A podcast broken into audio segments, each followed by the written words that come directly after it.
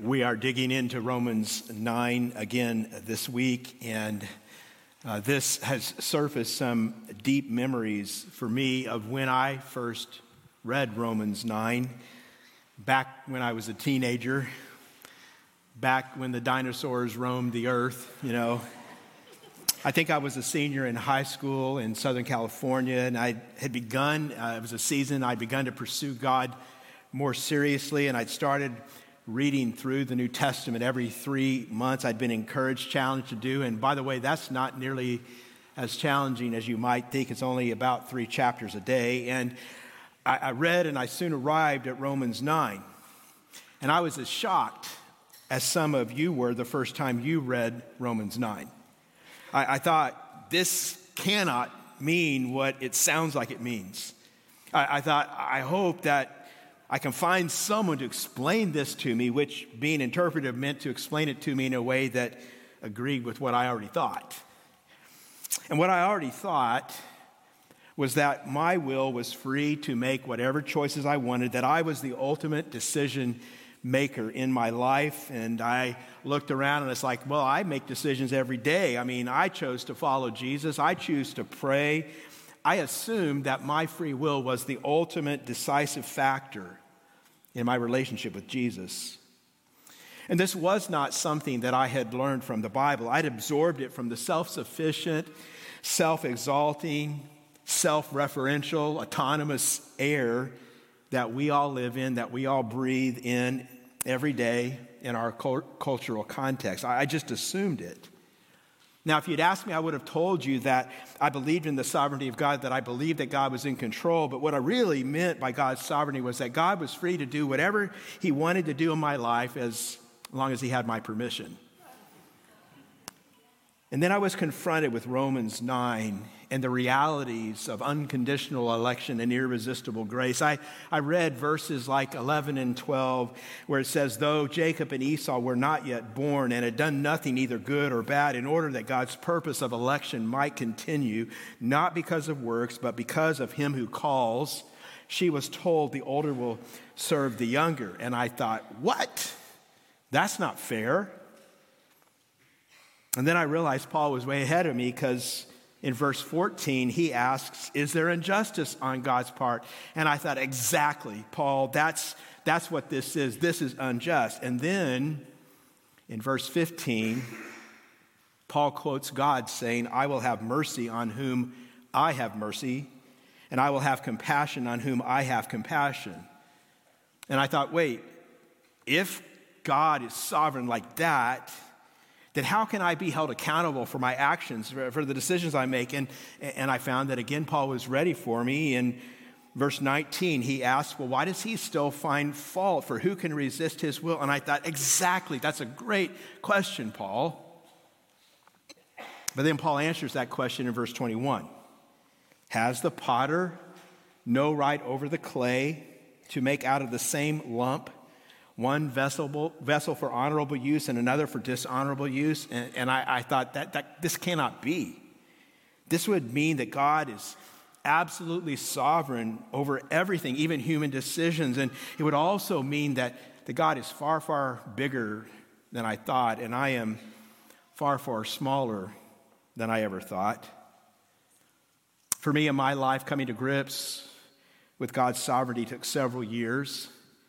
And during that time, I, think I read through the New Testament a, a, dozen or so times, and the process was not comfortable. It wasn't easy. I read a, a number of books. I had a lot of discussions with college roommates. I had a, many arguments uh, against what I was reading, both in my mind and with other people around me. But throughout the process, Romans 9 stood unmovable and unchanging and solid.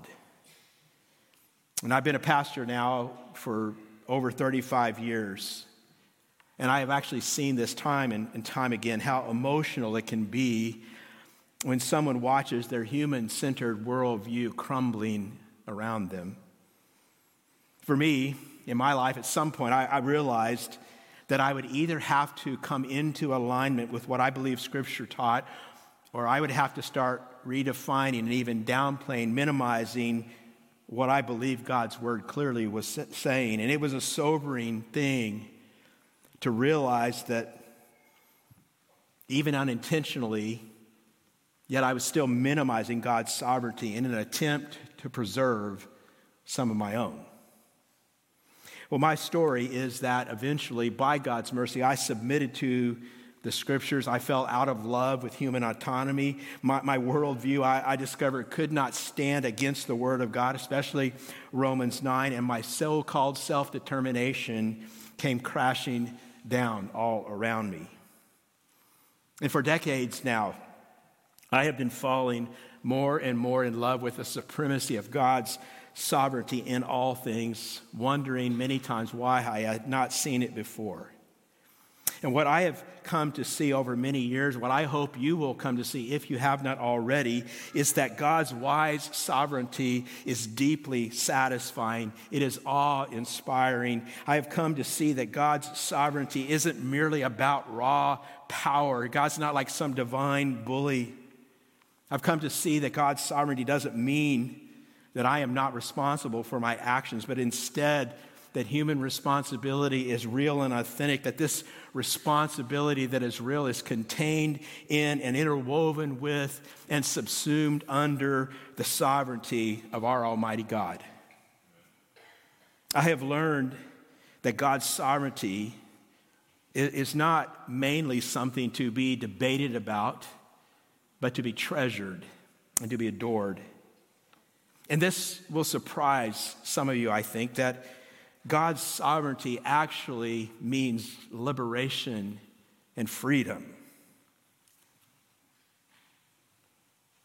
Freedom for undeserving, human centered, self preferring people like me and like you. God's sovereignty when it is understood properly biblically means the humbling of human pride. It means the intensification of worship. It means the magnification of our joy in affliction. It means hope and assurance and confidence when life is dark because we know that God's unstoppable purposes will prevail. Most of all, and we will be talking about this today and next week, uh, I think that coming to grips with God's sovereignty in our life, it just leads to greater awe and adoration and praise and worship. And if you are finding yourself right now not quite seeing how, then my prayer is that you will see how someday, very soon. I also want to be clear as we are working our way through Romans 9 that if you disagree with me about this, I, I, still love you. I still see you as a brother and sister in Christ. You are still welcome here at this church. Um, I am willing to discuss and even debate if need be, but I don't really want to fight about this with anyone. Um, I'm a student of church history. If you've been around here very long, you probably know that. And one of the things that I've learned uh, in that is that this is an issue that Christ followers have been arguing about, sometimes fighting about uh, for most of 2,000 years, and we still don't all agree. But all I can do as your pastor is tell you what I believe the Bible teaches. And so that's what I'm going to do. If you were here last week, uh, you may remember that we did a kind of overview of Romans 9. We were looking at some questions that people often ask uh, about election and predestination. And I told you last week that we would come back and we start at the beginning of Romans 9 and we work our way through, and that's what we're going to do today. Uh, we are in verses 1 through 13 if you haven't gotten there already. We're going to be looking at what I'm going to call the mystery of election. The mystery of election. And one of the realities that I hope you will see as we study Romans 9 and also Romans 10 and 11 is that God's sovereignty and election is ultimately a mystery. And by that, what I mean is it's something beyond our human understanding. Now, some people hear that and think, oh, well, I have to think about that. No, that's not what we should do. We should do all we can to understand it. But in the end, there will be mystery, which should not surprise us because our God is an infinite God. Amen? And we are not. He is God, and I am not, and you are not. And so we should not be surprised when we encounter things about him and about his ways and about his purposes that we cannot fully understand.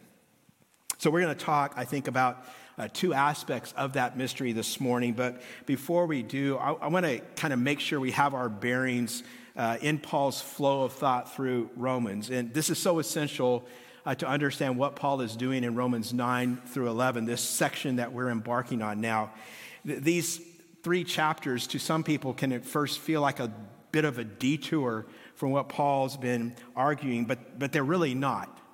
In fact, some commentators see them as the, the climax of, of Paul's argument in Romans. So here's a brief overview of Romans 1 through 8 as a reminder. You may remember last year, uh, toward the beginning of 2023, we studied how in, in chapter 1, verse 18 through chapter 3, verse 20, that Paul is arguing that Jews and Gentiles alike are under the power of sin, that all are liable to God's just judgment. In other words, all people everywhere are sinners. Amen? Everybody. And then in chapter 3, verse 21 through the end of Romans 5, Paul demonstrates that God's righteousness is now available for all those sinners, for all people Jews and Gentiles, by faith in Jesus. And he tells us in these chapters that by faith in Christ we can be justified, declared righteous, not with our righteousness, but with Jesus' perfect righteousness that is credited to us because we are now in Christ.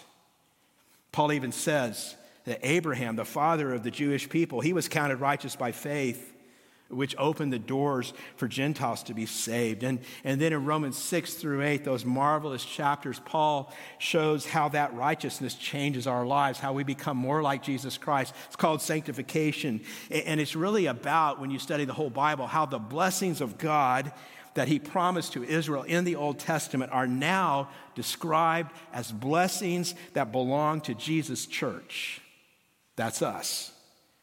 Blessings like the gift of the Holy Spirit, which God promised in the Old Testament.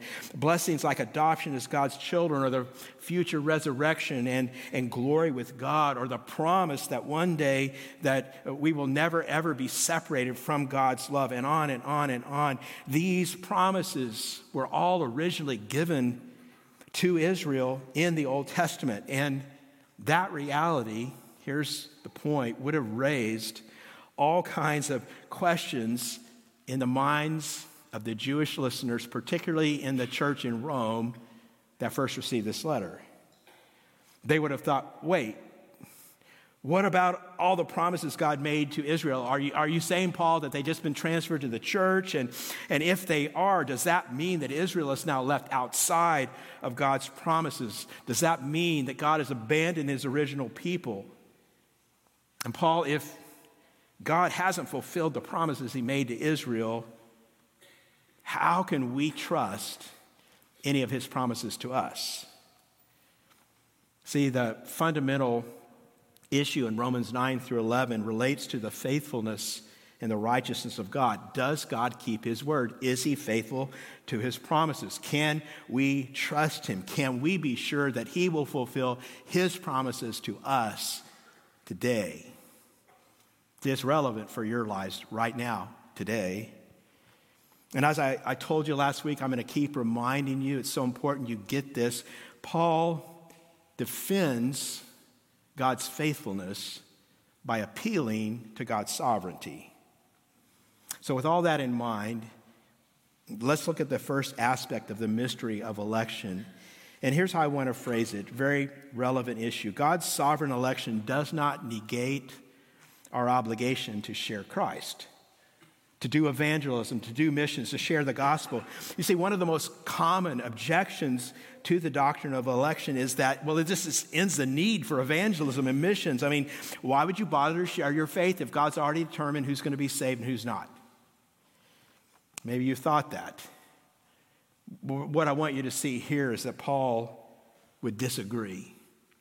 Look at verses 1 through 3. He says, I am speaking the truth in Christ. I am not lying. My conscience bears me witness in the Holy Spirit that I have great sorrow and unceasing anguish in my heart. For I could wish that I myself were accursed and cut off from Christ for the sake of my brothers, my kinsmen according to the flesh. See, Paul is probably in this moment responding to people who think he's abandoned his, his Jewish kinsmen, but Paul emphatically says he hasn't. In fact, his heart is broken for his people, ethnic Israel, that they're not saved. Now, of course, the Jewish people then wouldn't have seen it like this. They would say, What do you mean? We are God's people. But Paul says, No. Outside of Christ, you are not. Paul says everyone outside of Christ is under God's judgment for their sin. In other words, their ethnicity does not save them. And, and why are they cut off? Well, Paul would say because they refuse to embrace Jesus by faith, first of all. But there's another issue, a deeper issue, that Paul explains throughout the chapter, Romans 9. He, he says it's because God has not chosen all of ethnic Israel to be saved. Now, as we saw last week, Romans 9 is deep waters. This is going to take some real wrestling uh, on our part. But, but right now, what I really want you to zero in on is the anguish and sorrow that is on Paul's heart, that Paul deeply loves his people. He, he loves them so much that he wishes for something that he knows is impossible. He wishes that he could be accursed and cut off so that they could be saved.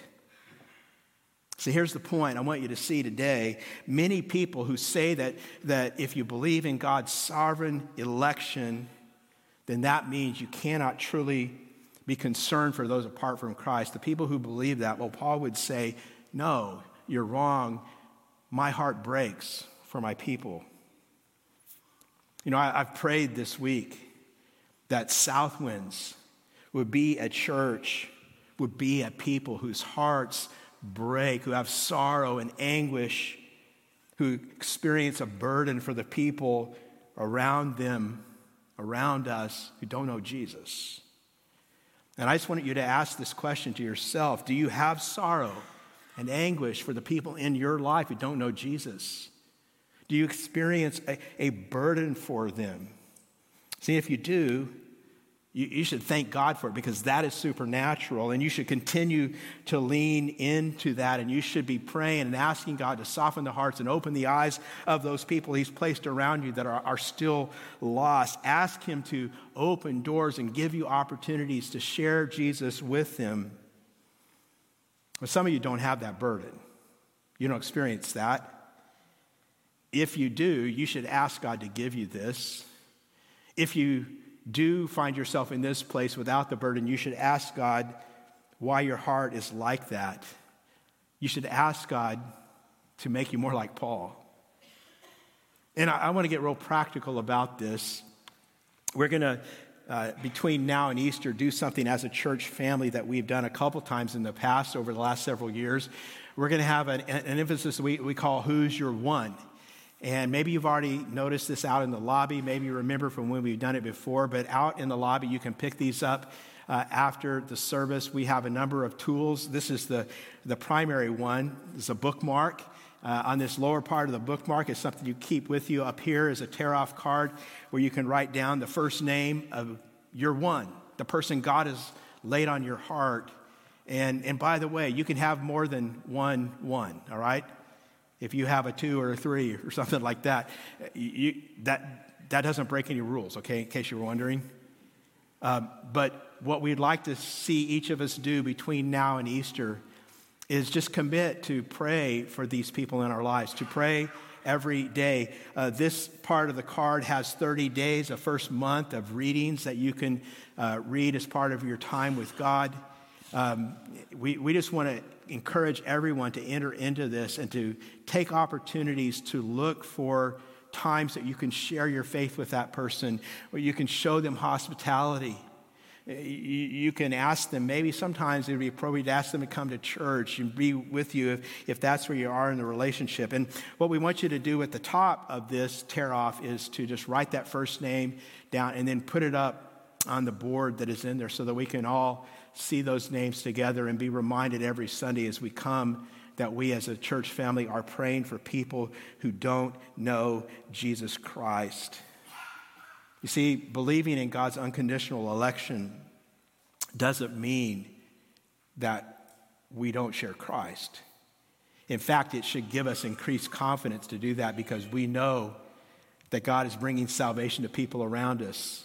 And I just want to say to you if, if you have a burden for someone, I think that's a pretty good sign that God is going to bring them to salvation. And so you should pray and you should share and you should witness and you should serve them with confidence because our sovereign God, He is working in their lives. That's not, however, the only reason that Paul is grieving here. If we look at verses 4 and 5, he, he says that it's also because ethnic Israel was so close to the truth because of their spiritual privilege. He, lays out nine privileges they have. In verses 4 and 5, he says, They are Israelites, and to them belong the adoption, the glory, the covenants, the giving of the law, the worship, and the promises. To them belong the patriarchs, and from their race, according to the flesh, is the Christ who is God, over all, blessed forever. Amen. And part of Paul's anguish for his people is that they, of all people, should have recognized and believed in Jesus, the Messiah, Jesus the Christ. They, they were God's own people. They had God's own word. God had set his everlasting love on them and adopted them into his family so much more. Jesus, the Messiah, the Christ, came from them. He was part of their ethnic family. And all of this made it an incredible tragedy that these people, Paul's people, were cut off from Christ because of their belief. But again, it raises also this question of the promises that God had made to ethnic Israel. If they are not saved, does this mean God's word has failed? Does that mean God's defaulting on his promises? Does that mean we can trust him today? And, and again, I want you to see this question is relevant for us today because if God did not keep just one of his promises to Israel, we lose our assurance that he'll keep all of his promises to us. And the second aspect of this mystery of election is that God's sovereign election does not nullify human responsibility. Uh, this is a big issue, and maybe many of you are contemplating it right now. And what I want to do is, is trace Paul's logic here and then, then make some connections for you. The question, of course, is Has God's word failed? And Paul answers emphatically no in verse 6. He says, But it is not as though the word of God has failed. And again, I remind you as you keep reading through Romans 9 through 11, that's the point Paul's making all through three chapters. The word of God has not failed. God is faithful to his promises. God is not like talking out of both sides of his mouth, saying that yes, God chose Israel, but now they're, they're, they're not part of my family anymore. And Paul's going to explain why. But again, I want you to see that Paul defends God's faithfulness by appealing to God's sovereignty. So, how does Paul square this dilemma? Second half of verse 6 says, For or because not all who are descended from Israel, and that is physically, belong to Israel. Paul's point is that God never intended or never promised eternal life uh, to every individual physical descendant of Abraham. And that just means his word is therefore not on the line here. Paul is saying that within ethnic Israel, the larger group, there is a smaller group that is true spiritual Israel. That's why he says in verse 7 and not all are children of Abraham because they are his offspring. So, track with Paul's logic. He is saying that the creation of God's people is not automatic, it is not mechanical, it is not natural, it is not by physical birth. Instead, he is showing us that God's people have always been created through God's sovereign, unconditional choice. And Paul says that means that God's word has not failed because God never promised that all of ethnic Israel would be saved, only true Israel. And to prove this, he, he brings up two case studies that they would have all been familiar with. Many of you are as well. We talked about them briefly last week. The first involves how God chose Isaac, but not Ishmael. Second half of verse 7, he says, But through Isaac shall your offspring be named. So, this is the origin story of God's people, Israel. It's how God created his people. And Paul says God didn't do it through human effort, God didn't do it through human merit, God didn't do it through human works. He did it through his choice. He chose Isaac, the child of promise, who was born miraculously to Abraham and Sarah when they were 190 years old. And that makes me tired every time I say it. God didn't choose Ishmael, even though he was Abraham's child. But Ishmael, you see, he'd been conceived through human effort, human timing, by human decision. And, and Paul is just highlighting here that this is setting the pattern for how God has always created his people. And so he says again in verse 7 not all are children of Abraham. And he means here, not all are saved or made right with God just because they are his natural offspring. He's, he's reminding us that though Abraham was the father of Ishmael, it did not mean that, uh, that Ishmael was right with God. Now, I want you to be real clear on this. Do not miss that Isaac, in this picture, case study, did not choose to be born as a child of God's promise. I want to stop for a moment, just check, make sure we're clear on this. Quick question for everybody here uh, Is there anyone in this room that chose to be born?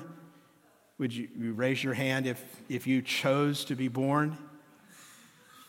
I'm glad to see we're all clear on the concept here.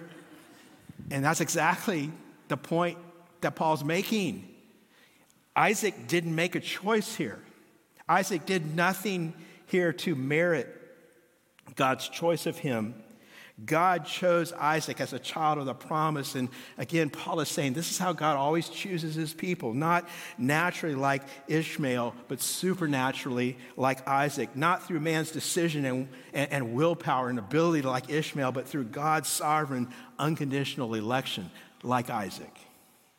And then verse 8 says, This means that it is not the children of the flesh who are the children of God, but the children of the promise are counted as offspring. Verse 9 says, For this is what the promise said. About this time next year, I will return, and Sarah will have a son. And the key difference here is God's direct supernatural involvement in Isaac's birth. And it's all God's doing from beginning to end. And this is the way God always does it. Then Paul moves to case study number two. And what he's doing here is known as closing a loophole, okay? Because there would have been some people who have said, yeah, but it's kind of obvious why Isaac was chosen.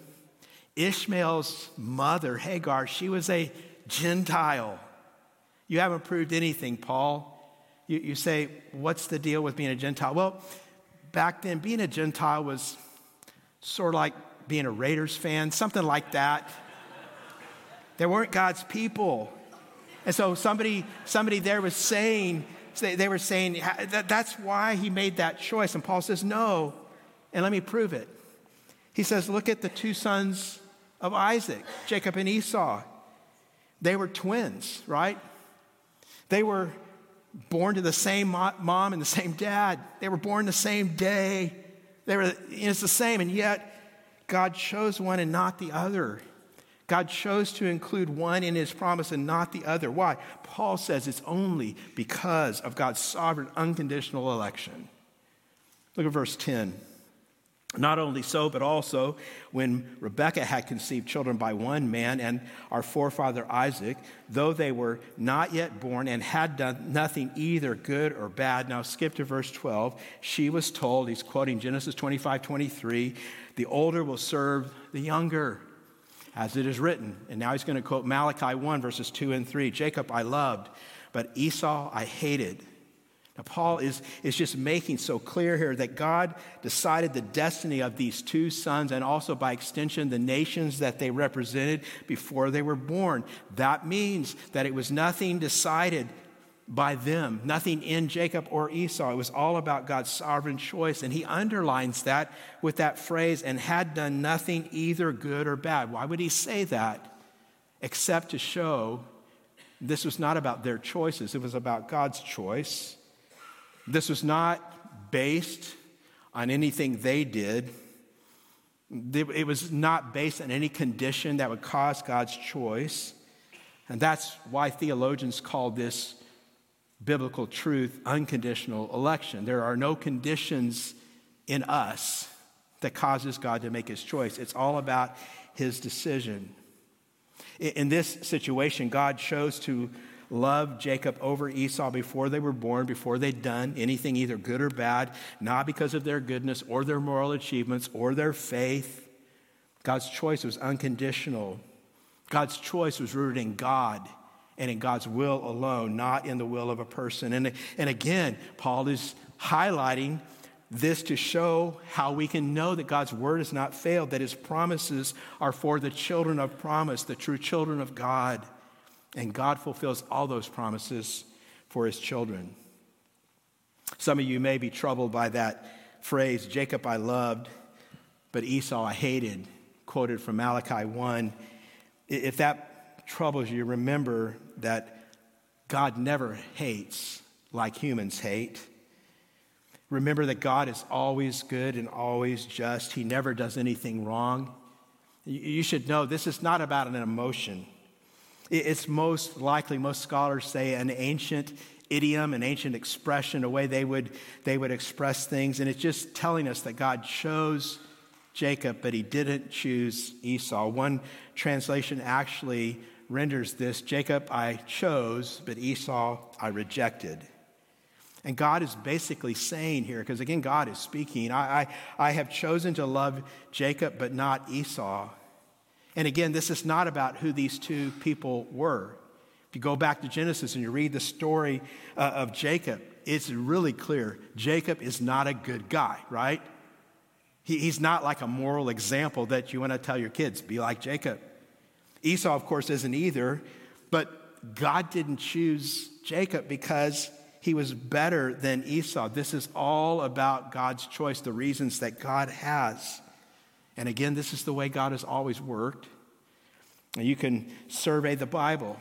And as you do, you will find time and time again, it is always God choosing and always people responding. It's never the other way around.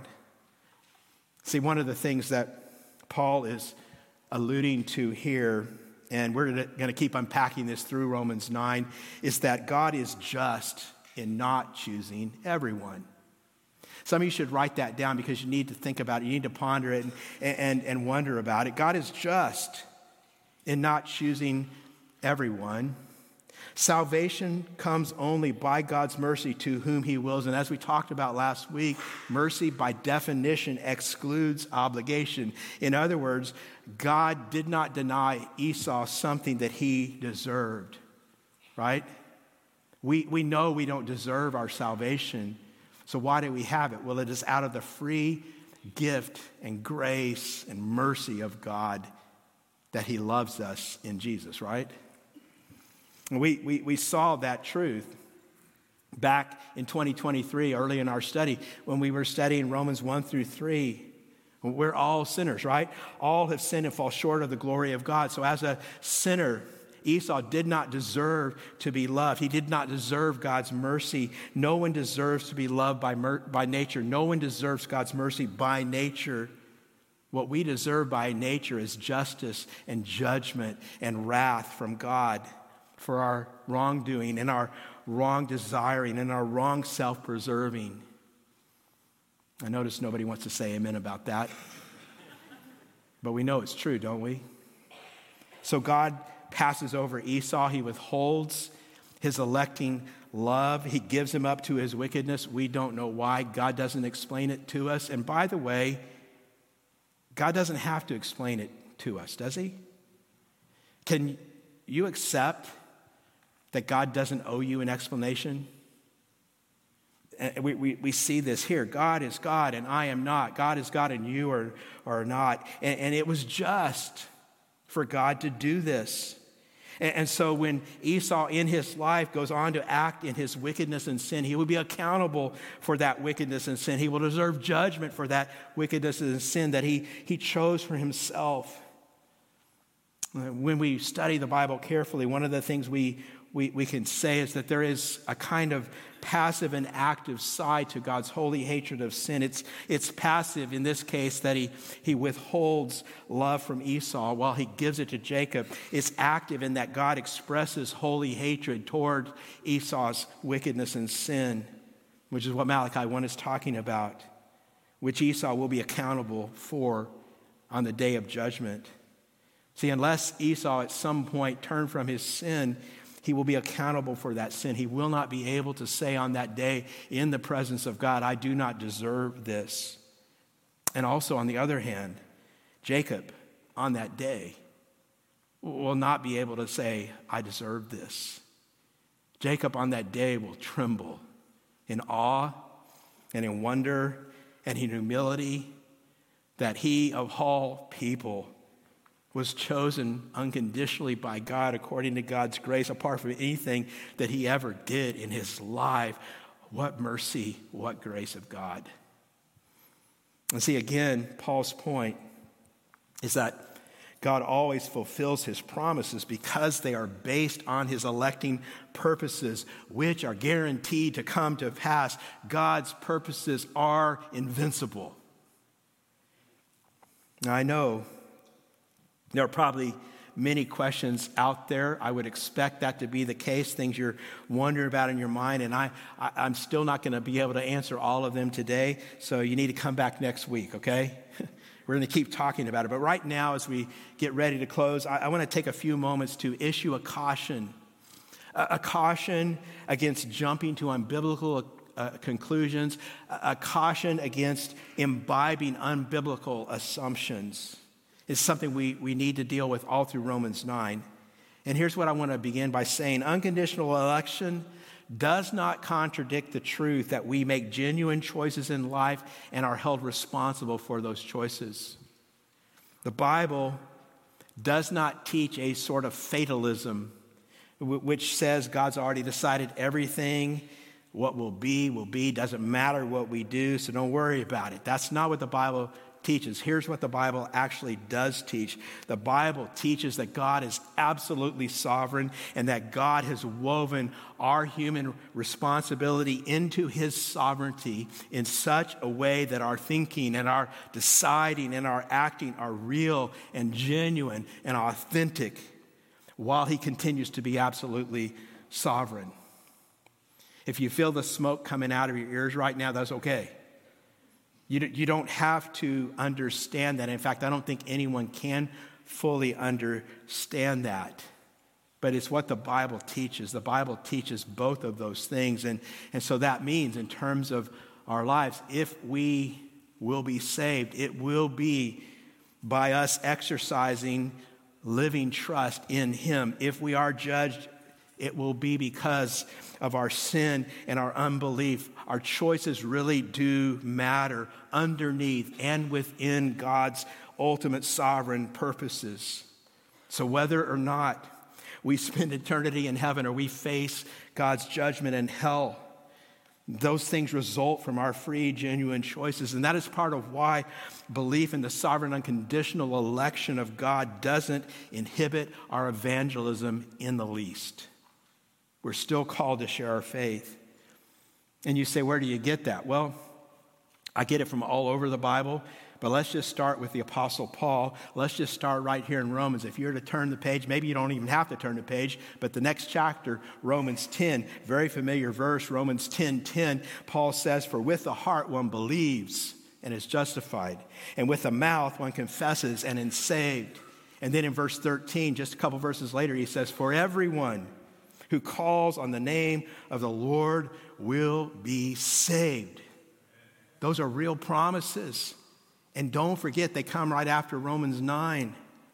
So, what are we to make of this? It's like Paul just kind of floundering around? Is Paul confused? You know, speaking out of both sides of his mouth like God is sovereign, but maybe he's not. No, that's not what he's saying. He is saying both that God is absolutely uh, sovereign and that we are responsible, and that those two realities, they are not enemies. Now, many theologians across the history of the church Uh, probably most have held to a view of these things that is known as compatibilism. I'm sure many of you were discussing compatibilism at breakfast, right? Compatibilism is pretty much what it sounds like. It just means that God's sovereignty is compatible with human responsibility, that both these things can, can be true at the same time. You say, I don't see how. That's okay. God is bigger than you are, and smarter than you are, wiser than you are. He's God and you're not. And so some of his ways will be above us. Amen? But they're both true. So you might be asking at this point, well, what role does unconditional election play in our faith, like, you know, practically? Well, let me take a few minutes to just tell you a little bit about that. Here's the biggest thing of all what it does is it removes every single ground or basis for human boasting. Any thought that we bring anything to the table in terms of our salvation, it's gone. Unconditional election shows us that. And then unconditional election replaces that boasting, that human doing, that, that self referential striving that we do to please God that, that leads us sometimes to wondering where we are with God. By the way, if you really struggle with that, it's because you think it's kind of up to you, at least in some point in your life. That's why you struggle, wondering if God likes you today. That this unconditional election, it just removes from the table all of that and replaces it all with astonishment and gratitude and joy and unshakable confidence that is not based on our fickle emotions, but it is based on God's sovereign choice. Our will to believe is in fact saving, our will not to believe is in fact damning. We are held responsible for both, but underneath both is a mighty bedrock of God's free and unconditional election of all who will be saved and who will not. The elect will believe, the non elect will not. We are not sovereign, we are not autonomous, we are not self determining. Only God is. He is God, and we are not. So, how God is able to weave together his sovereignty and our responsibility in such a way that we remain fully accountable and He remains fully in charge, it's a mystery. It's above us, it's beyond us, but the Bible clearly teaches both. God's divinely revealed word reveals to us that these two realities coexist. John Piper says it this way If this stretches your mind to the breaking point, better your minds be broken than the scriptures be broken. And even better yet would be to let your mind and heart be enlarged rather than broken, so they can contain all that the scriptures teach. See, we must, as Christ followers, allow God's word to create new categories of thinking rather than us try to constrain God's word into our narrow, human, finite modes of thinking.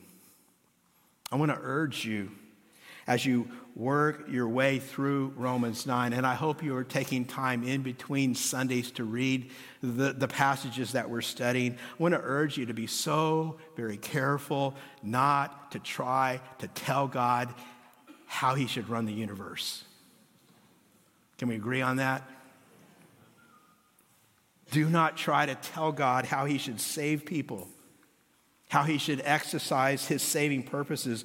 Be careful that you do not unconsciously maybe put yourself above the scriptures and demand that the scriptures be one way and not the other, and then end up diminishing or even denying parts of God's inspired word that are clearly taught. Be careful that you don't do that just because they do not fit into your pre established framework of thinking be careful that you do not assume that you are wiser than God, or more just than God, or more loving than God, or filled with more goodness than God is, who is the source of all those things. Can, can you accept that our infinite God, at any moment of our lives, has 10,000 reasons for why He's doing the things that He does, 10,000 reasons that we do not even comprehend. And see, as you allow this mindset to frame the way you think and see yourself, you know what happens? God gets bigger and bigger and bigger and more glorious than he ever was before, and we get smaller and smaller. And you know what else? We get greater joy. Why does God do it this way? Paul answers that question in 9 11 that, that part of the verse that I left out, here's what he, he says In order that God's purpose of election might continue, not because of works, but because of him who calls. I mean, feel the weight of that sentence. In order that God's purpose of election might continue, not because of works, but because of him who calls. And see, when God reveals a reason he does something, it's so important that we listen because he's giving us just a little insight into ultimate reality. And that's what we have here. This is a massively important sentence. You could ask God, why do you do it this way? Why do you do this work of unconditional election? Why do you remove any conditions that human beings might bring to the table? And you know what God says? God says, so my purpose of election stands. Doesn't really explain why, huh? He just asserts his sovereignty he asserts his godness. He reminds us who he is and, by extension, who we are. He says, and it's not because of your works, it's all because of me, the one who calls. We should tremble before that declaration. So God's purposes would prevail by his own gracious sovereign will. It's not about our efforts, not about our works, our doing, our ideas, our willing. And so this means, this means that God is not bound by human self determination. It means that God is not thwarted or ruined by human self determination. It means that God does not share glory with self determining humans. He doesn't. And that's why, if you turn a couple pages to the end of chapter 11, the end of this whole section, why Paul in verse uh, 36 of chapter 11 is going to say, For from him and through him and to him are all things, to him be glory forever. Amen. See, Paul is just beginning to unfold for us a, an argument that is so important for our lives. And, and the argument is this God's purposes and God's promises to us, they are invincible. They cannot be defeated. They will come to pass. And friends, if you don't see that yet, I hope you begin to see it now. That changes everything in your life when that's true. See, when you begin to believe it, here's what it does it, it rewires the operating system of your heart in some completely unexpected ways. God's absolute sovereignty and unconditional election gives us absolute confidence in God's promises and all that He says. His purposes are invincible. His promises are reliable. He does not lie, and he has all the power to ensure that everything he promised will happen. God's sovereignty goes on to fuel profound assurance that we can know and know that we know that if we believe, we are chosen. And if we are chosen, we know we are completely loved, that God is 100% for us. And that means that we now can have uh, deep rest in this God who is infinitely bigger than all of our problems combined. His sovereignty also infuses genuine meaning into our actions and decisions, all while, while we know that God is in complete control and that God can multiply what is good in us, and God can squash what is bad in us, and God can overrule what is foolish in us.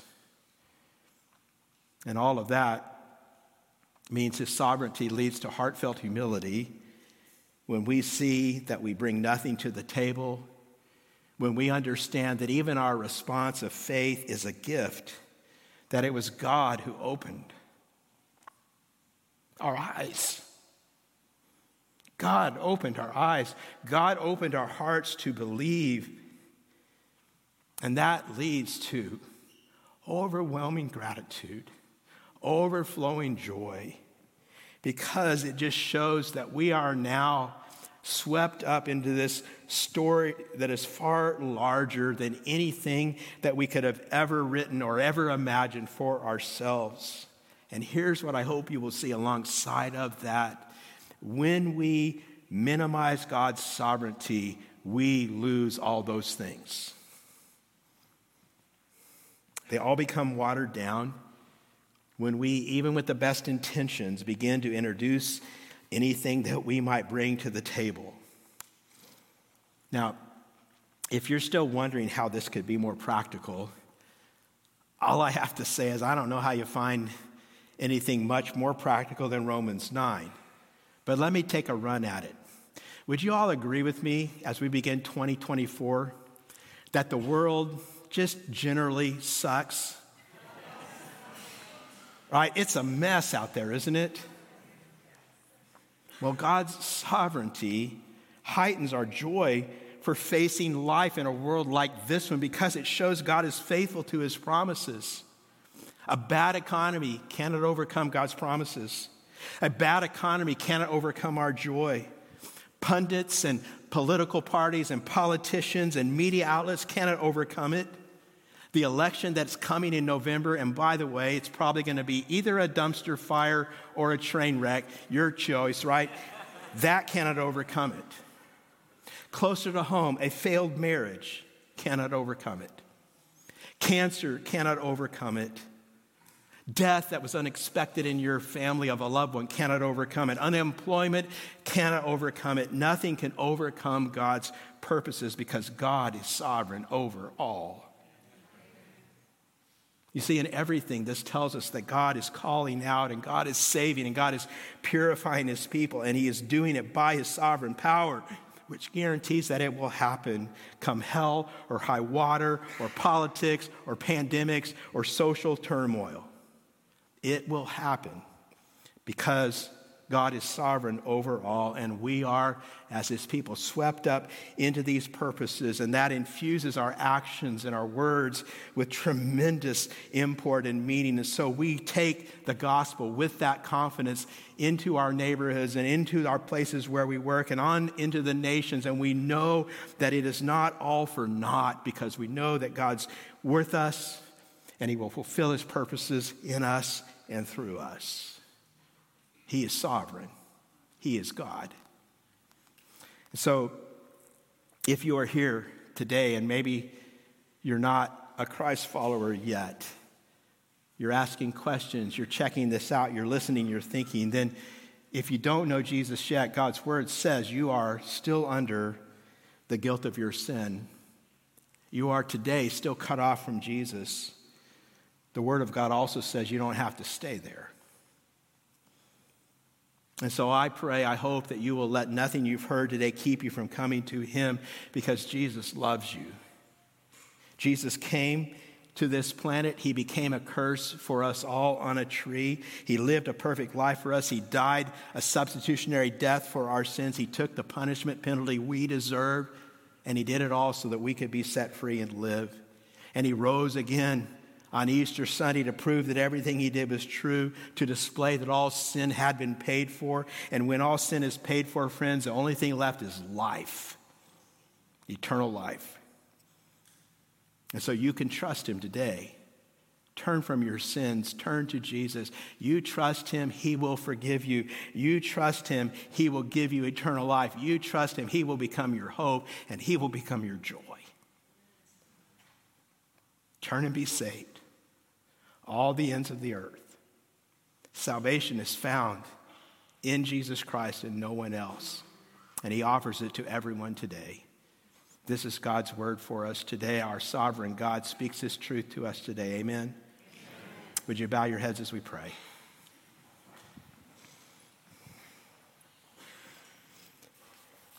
Father God, we, we love you and we confess our, our need for you, Lord. There are there are truths in your word like these that are so mind boggling and, and yet at the same time so, Lord, profoundly comforting and, and thrilling and heart melting. And God, it would be one thing if you were sovereign, it would be not another thing if we were responsible. But The beauty and the awe that you reveal to us in your word is that you are sovereign and we are responsible at the same time. And therefore, this means that our lives have meaning and purpose. We're, we live within your purposes, Lord, and we know that your purposes are invincible and indestructible because, God, you are sovereign. And so we just ask that you would help us in our human frailty to trust you afresh today. And we ask this in Jesus' beautiful and wonderful and powerful and good name, the name of Jesus by which we pray. And all God's people said,